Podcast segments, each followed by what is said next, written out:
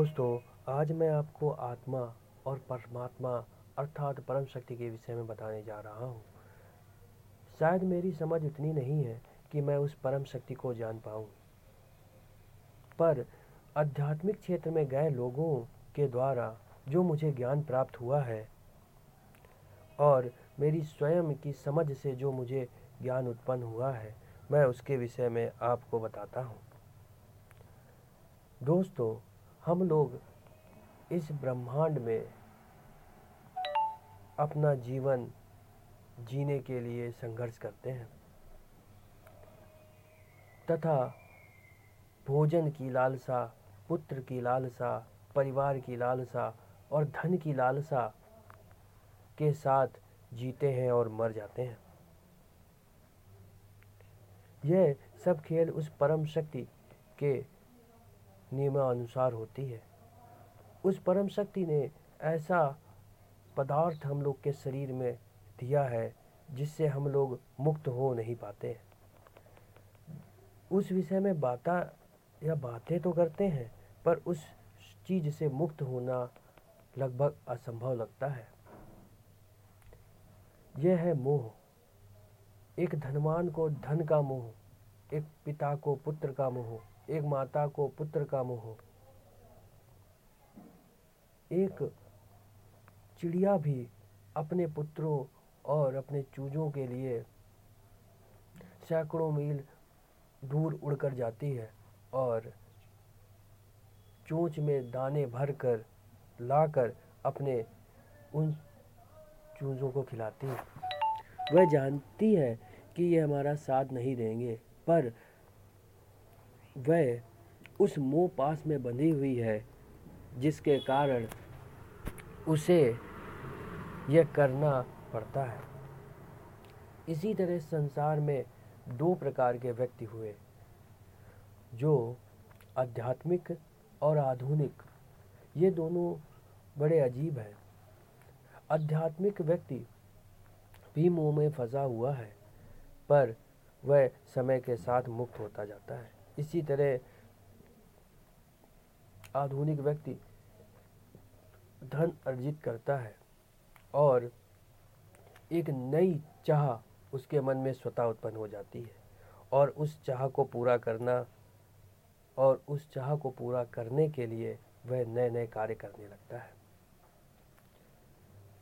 हमारा शरीर आत्मा के द्वारा संचालित होता है, पर हम लोग स्वयं उस आत्मा को नहीं जान पाते हैं। उस परम शक्ति को जानने के लिए स्वयं को जानना अत्यंत ज़रूरी है। जो बड़े बड़े ऋषि, मुनि और वेदाचार्य भी अपने आप को नहीं जान पाए और हज़ारों वर्षों की तपस्या के बाद भी वह परम शक्ति को नहीं पहचान पाए। हमारा शरीर आत्मा के द्वारा संचालित होता है और आत्मा समान रूप से सभी प्राणियों में विद्यमान है, चाहे वह छोटी चीटी हो या बड़ा हाथी। चाहे वह चोर हो या कोई साहूकार या कोई आध्यात्मिक व्यक्ति। आत्मा समान रूप से निवास करती है। अर्थात परमात्मा ने, अर्थात परम शक्ति ने इसमें कोई भी भेद नहीं किया है। वह सबके लिए समान है। इसी तरह, यदि हम लोग उस परम शक्ति को जानना चाहते हैं तो स्वयं को जानना होगा।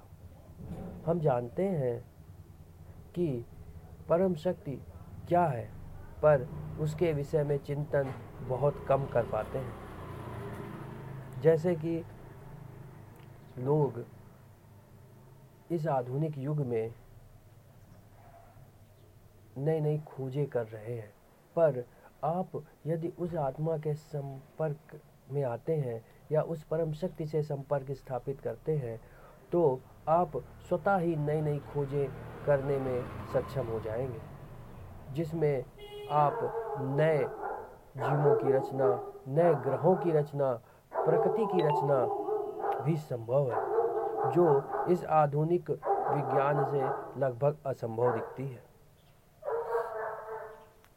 परम शक्ति आपके अंदर ही निवास करती है। उसको आप इस तरह से देख सकते हैं। एक विशालतम बरगद का वृक्ष है, जिसकी लाखों करोड़ों टहनियाँ और पत्ते हैं। वो समस्त पत्तों को आप जीव रूप में देखिए और परम शक्ति को उस तने के रूप में अर्थात उस वृक्ष के रूप में। अर्थात वह सभी पत्तों में विद्वान है। अर्थात परम शक्ति के ही हम लोग अंग हैं। अर्थात वह हमारे पिता हैं। अर्थात उनके द्वारा ही हमारा जन्म हुआ है। वह किसी भी प्रकार का भेद हमसे नहीं करते हैं। जिस प्रकार पत्ते झड़ जाते हैं और नए पत्ते निकलते हैं, उसी प्रकार जीवों की मृत्यु होती है और वह स्वतः नया शरीर धारण कर लेते हैं।